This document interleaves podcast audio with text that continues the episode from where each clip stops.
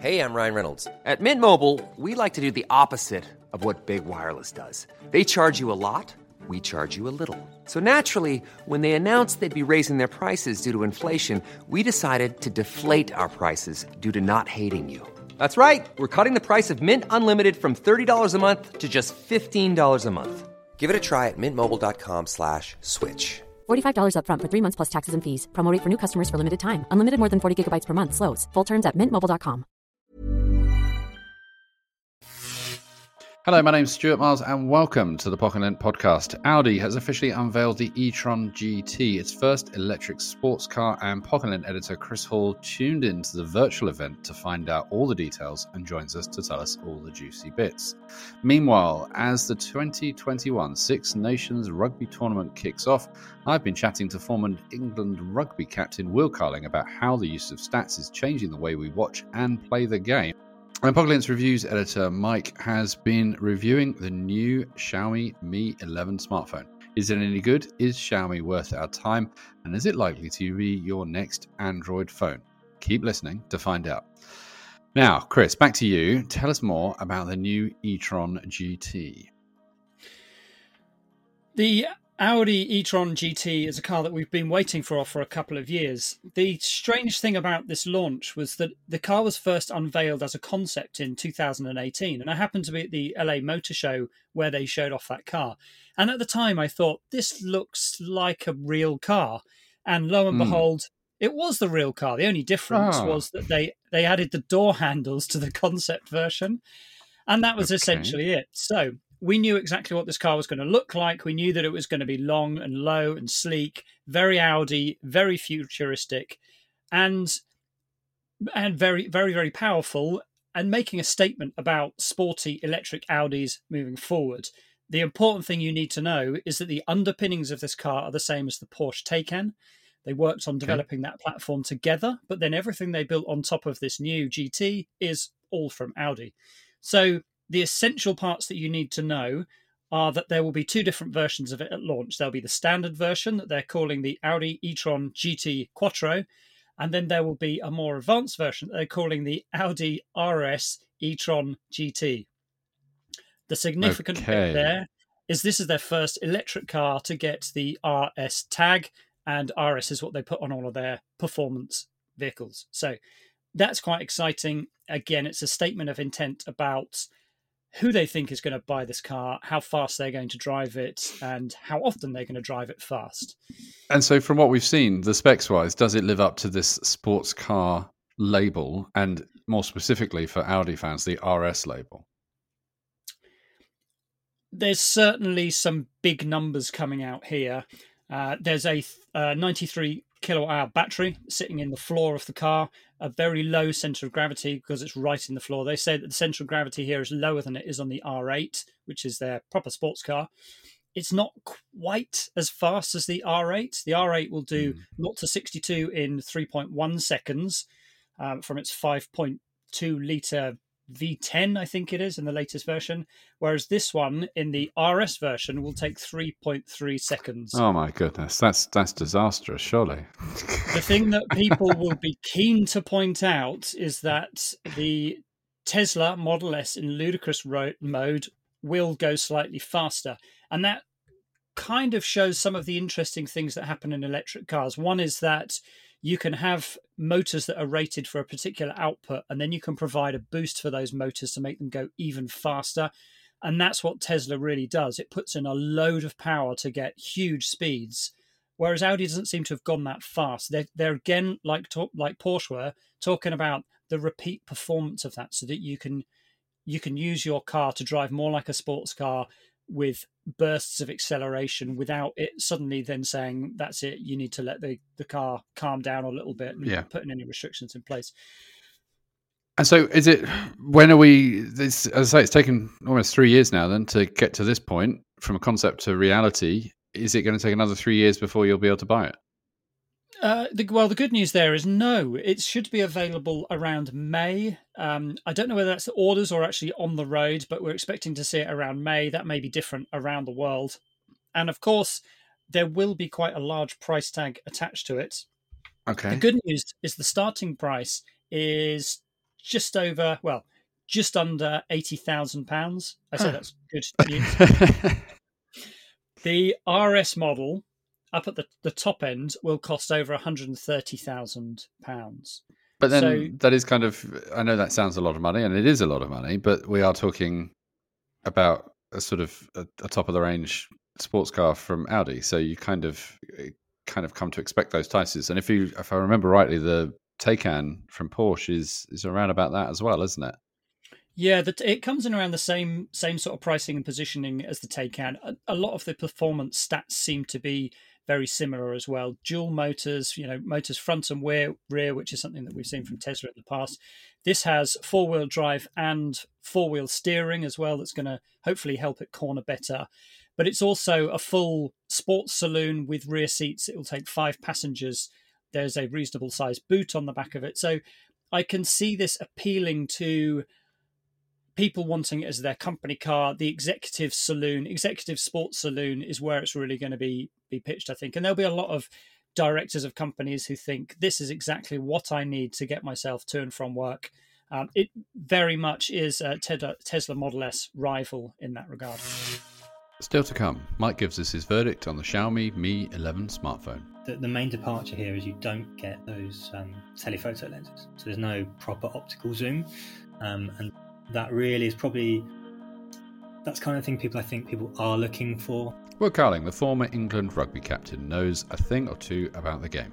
With 72 caps for England, 59 of which were captaining the team, the now retired player is also an AWS Six Nations ambassador for this year's tournament.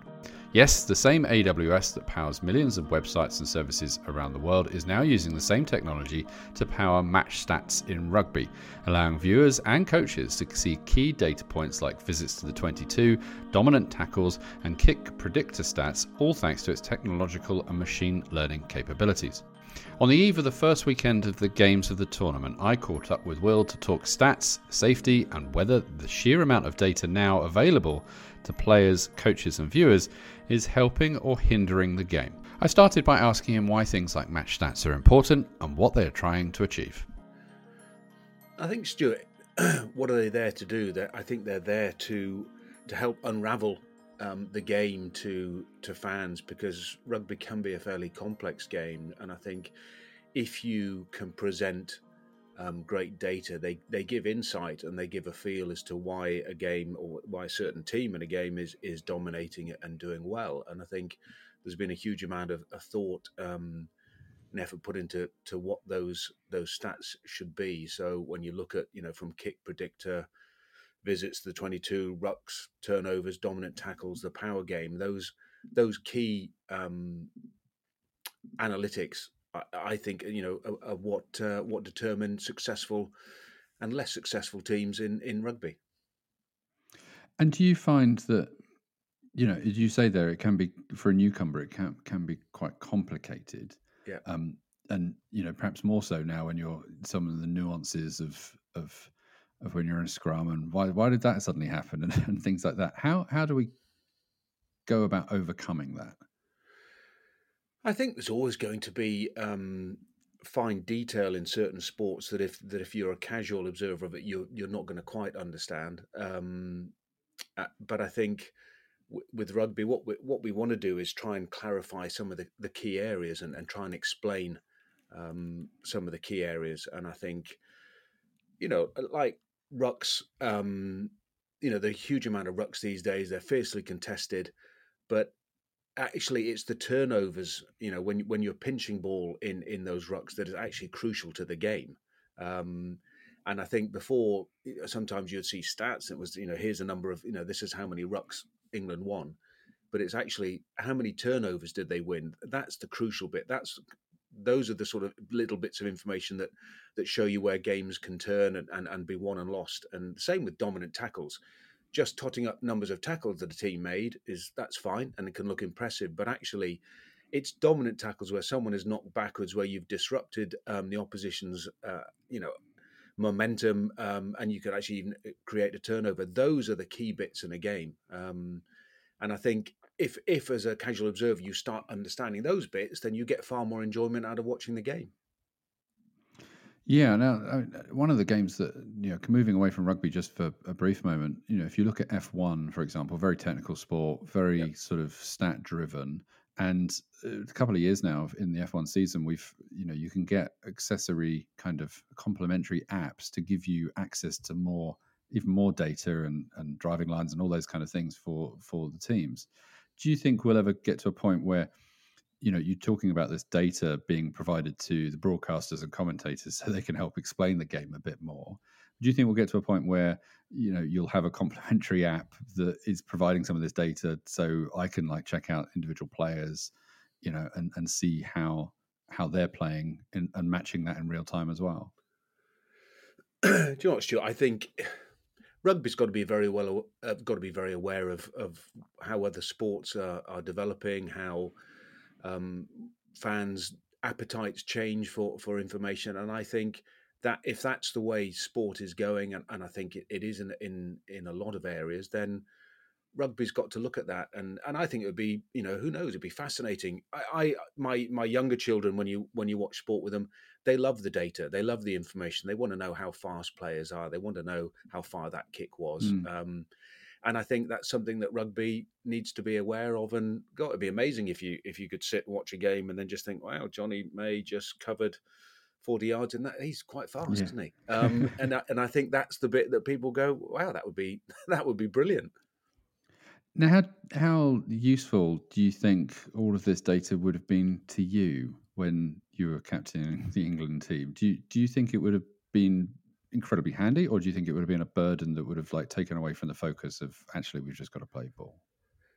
No, I think um, it would have been handy. I think rugby is a, is a fluid game. You know, you have forty minutes of of of play, so you know, as you say, you mentioned Formula One. Some people mention American sport to me, like NFL, which is very stop start, and you think data and and that can can play. I think a more crucial role in it. But I think when you're analysing the opposition, when you're looking at um, at trends, uh, how, how, they kick, where they kick, you know, you've got heat maps of, of where they like to play. That kind of analysis for you uh, as a captain and as a team when you're when you're preparing would be would be outstanding. Um, mm. So I think it, w- it, would have been really useful. I think it would have just given you a little bit more confidence of trying to predict what what might be happening. But I think there's also the area that that in sport your emotional and, and mental ability is always going to be crucial too. So, you know, data can help um, massively, but it doesn't take away from players have got to be in the right frame of mind and, and deal with, with pressure and, and scenarios as they come up, um, you know, and they always will have to. Yeah, it was. I was. I spoke to James Haskell last year, uh, around about the same time of, of the Six Nations, and it was one of those things where he was he was saying that he'd wished he'd had more data at the time, and they were starting to capture more data in the England team, but at the same time, there was a sense of not using that to personalise the training for him as much as perhaps he wanted it to be. Do you think there's a tendency to sometimes in, in rugby or other sports to just get the data for data's sake? No, I think that I think they are moving. I mean, I think James um, Haskell. I think James would have been one of those players that you wouldn't want to give too much data to because I think it would it would hmm. it would uh, blow James's mind. But but um, no, you see, actually, and that's fascinating. Listening, you know, James would have want, wanted more data to improve his training, and you know that's classic. And I think um, that's one of the areas that I think England, England, um, and I'm sure lots of the other teams are focusing in on how can they personalize training, how can they Im- improve um, their their training sessions across the team by using data, by making it more specific, more match related, um, more you know the realism of of what it's like out in a game, and and posing the, the team the same issues and problems and difficulties that they face during a match. And I think data is allowing them to do that. So you know, I, I, think used in the right way, as you say, it's crucial. I think I think it went through a phase of, as I said before, if you're just telling me how many tackles a player made or how many yards he made, that's pretty mm. bland data to me because it's not giving me real insight into into how he played. But if you're telling me how many disruptive, dominant tackles he made and, and how many crucial, you know, yards and, and players that he beat, then that becomes, you know, useful, uh, informative data. Yeah, now going on to sort of using technology within the game, um, you know, some people think the VAR, the introduction of VAR, VAR has done, you know, this, this, the TMO and all that kind of stuff has done really well in, in rugby. It doesn't seem to be working that well in football. But I think probably the nuances of, of the game are there. Do you feel that the introduction of that kind of technology breaks the flow of that game? You know, you were saying you've got 40 minutes and you, you want to do as well as you can and, you know, keep that flow going. Do you think that kind of helps the game or do you think it hinders it? I think it helps in the sense that it, it, it's a definite answer, isn't it? And um, I think it's it's how referees and TMOs, you know, how quickly they can they can process and and make a decision is crucial. Sometimes, you know, even I, you sit there and you think they're watching it for the fourth or fifth time, and you sort of feel like going, "Come on, guys, we we want to get on with this." Um, so I think uh, useful data, like I think cricket, um, you know, when they when they um, look at uh, you know, wicket, wickets and Hawkeye and some of that stuff is, is brilliant. The same in tennis. Um, but I think, you know, in, in rugby, I, I actually do believe that more data um, in terms of, you know, if, if you had sensors in, in shoulders, um, you know, for the, for the scrum would be able to tell you where the power's coming, what the angles are, all that sort of stuff would be fascinating and would again give referees and TMOs a real insight into why did that scrum collapse? Um, you know, whereas you're looking at it with the naked eye, you just really don't know. So um, I, I, think it can be really useful. It's just almost trying to process it as quickly as possible. And if there was of the five um, match stats that AWS is is working on to provide, which one do you think is is probably a tough question, which is the most important? You know, if if I'm going to go and watch, you know, the games at the weekends and stuff, thinking right, this is the one that actually everybody really pays attention to and, and really determines whether the game's going in the direction that the team wants? Oh, it, do you know what, Stuart? It is hard because uh, sort of, you know, thinking about them visits to the 22, you know, how many, when they look at the number of occasions the team being there and how many points have accumulated, that that shows you precision and, and ruthlessness of a, of a team. But I, I've sort of caught between dominant tackles and the sort of turnovers, rucks and turnovers, because turnovers can be, can really be crucial in matches, but and so can dominant tackles. So somewhere between either of those two, I think, really give you a feel of of a team and and and how they've managed to win a game. And I think I know your answer on this one, but who do you think is going to win the tournament? Uh, do you know, I, I, look at Ireland. I, i have always been a, a big fan of, of, of, Andy Farrell. I think he's very shrewd. I think France um, look very impressive. Um, but I my heart and um, my brain, you know, will say England, but and, and I and I would love to think it will be England. I think they've got a great chance, but geez, they're going to have to play well. Yeah, they, they did well in the um, autumn international, so it was, were, it was great, and it's good to see the rugby's back on on the telly again. Yeah, and I think you know they did they did do well in the autumn, but I think there's a there's a real desire to sort of step up and um, you know improve the sort of performances, and, and if they can do that, they they will be very hard to beat. And the final question I have is how do you think, you know, if we were to have this conversation in five years' time, how much do you think tech will have snuck in and, and changed the game even more? Or do you think we're at a point now where we're using tech in, in rugby to the best of our advantage and it, it's not going to see a huge step change in the future to not make sure, you know, to make sure that that flow and the, the core of the game or what it believes and stands for hasn't changed? Well, I would hope, Stuart, that tech's been in, been um, included say for, for player welfare, I think that's an area that rugby really needs to look at and say concussion. I think sensors in, in gum shields um, could help massively in terms of how, how we deal with it, with um, with concussion and the, sort of the knocks to the brain and and monitoring those on a, on a regular basis at training, not just in games. I think that would make players, parents, um, everyone feel far more confident about playing rugby that you know that your your brain is being monitored very carefully by by the doctors and, and the medical team rather than it just being how you feel. So that's one area I think tech could really help rugby. In the recent past, there was a moment when Huawei, the then champion Chinese export, looked poised to strike as the next big brand. Sure, it's still huge, just a little less global right now. But the tables turned fast, largely down to tumultuous political wars locking out Google services, which left the door somewhat open in Europe for other brands to step in. And pushing its foot through that gap with keen assertion is Xiaomi. And pushed it has with the Mi 11, complete with a curved screen design and a fresh take on cameras. It's also the first phone to deploy Qualcomm Snapdragon 888 top tier processor. But is this all enough? Well, Mike Lowe, Pocket PocketLint reviews editor, joins me now to tell us what it's like. Yeah, so it's it's a really decent phone actually. Um, as you kind of touched upon, kind of running down the the rabbit hole of recent past, there's been quite a lot of uh, you know talk about Huawei as a, a, major competitor that kind of had its uh, real peak moment, I think, around the P30 kind of time, and then there's been this moment where uh, plenty of other brands have been in and operating really well, like Samsung, which obviously isn't a Chinese brand anyway. Um, and there's kind of been this moment that's kind of opened up to allow really the competition to come in and come in stronger than before. So the Mi 11 is by no means kind of new as a series. Xiaomi's been making phones mm. for, gee, I think since is it 2011 or 2013, so quite a long time. Um, it's really the accumulation of that in a way. It's this kind of device that is trying to bring top end stuff to you, but without some of the crazy, crazy price tags that we've been seeing. And so, do you think it achieves that? Yeah, well, they're obviously trying to make a big point in that. So, back in December, at the end of uh, 2020, they announced way ahead of schedule actually that it was going to be the first phone with um, a Qualcomm Snapdragon 888, which is the the very top end processor you can get now. Um, mm. So they're ahead of the curve on that, and it's like it's kind of like a waving the flag, thing. "Hey, look at us, we can do this. We're we're first here."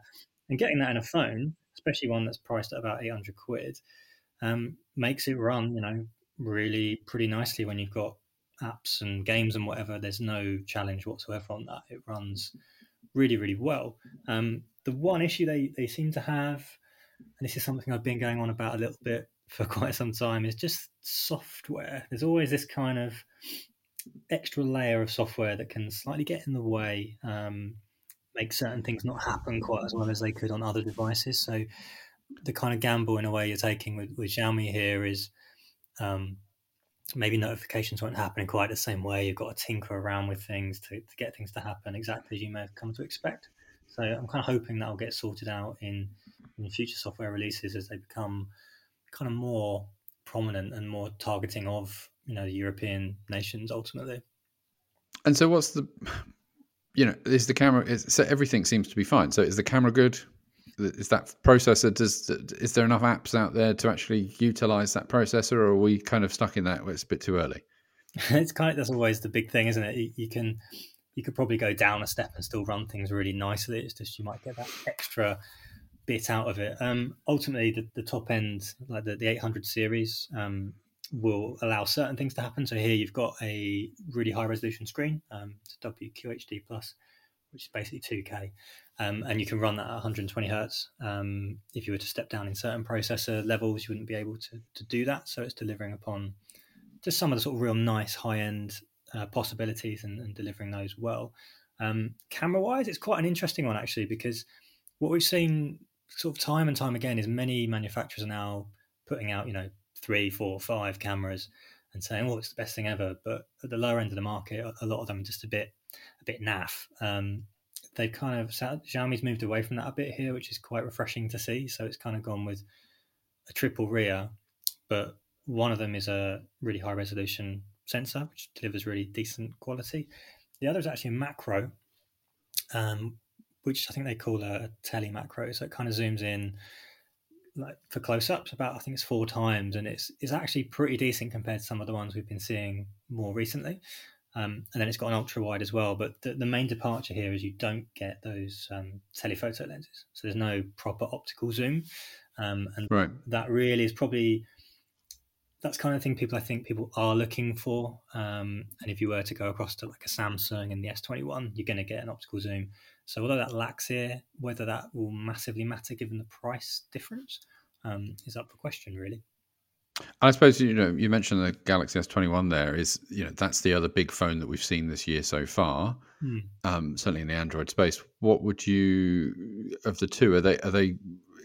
Do you find yourself in a situation where you'd go, well, is it the S21 or is it the Mi 11, or are they just so different that you it's not the same audience anyway? So there's it's foolhardy to draw that comparison. Um, they are. They're certainly gunning for the same kind of space or the same audience, at least. Um, I think that's kind of Xiaomi's play in a way. Is like, hey, look, we're here. We're we're normal. We're competitive. We're offering some some solid stuff.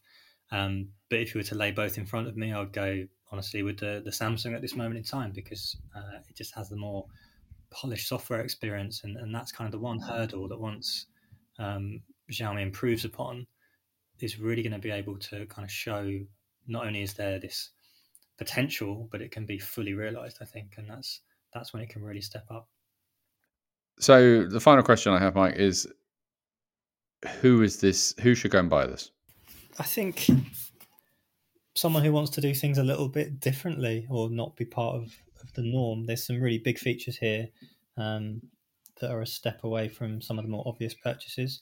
Uh, but whether that brings with it a layer of risk is uh, a bit of an open question.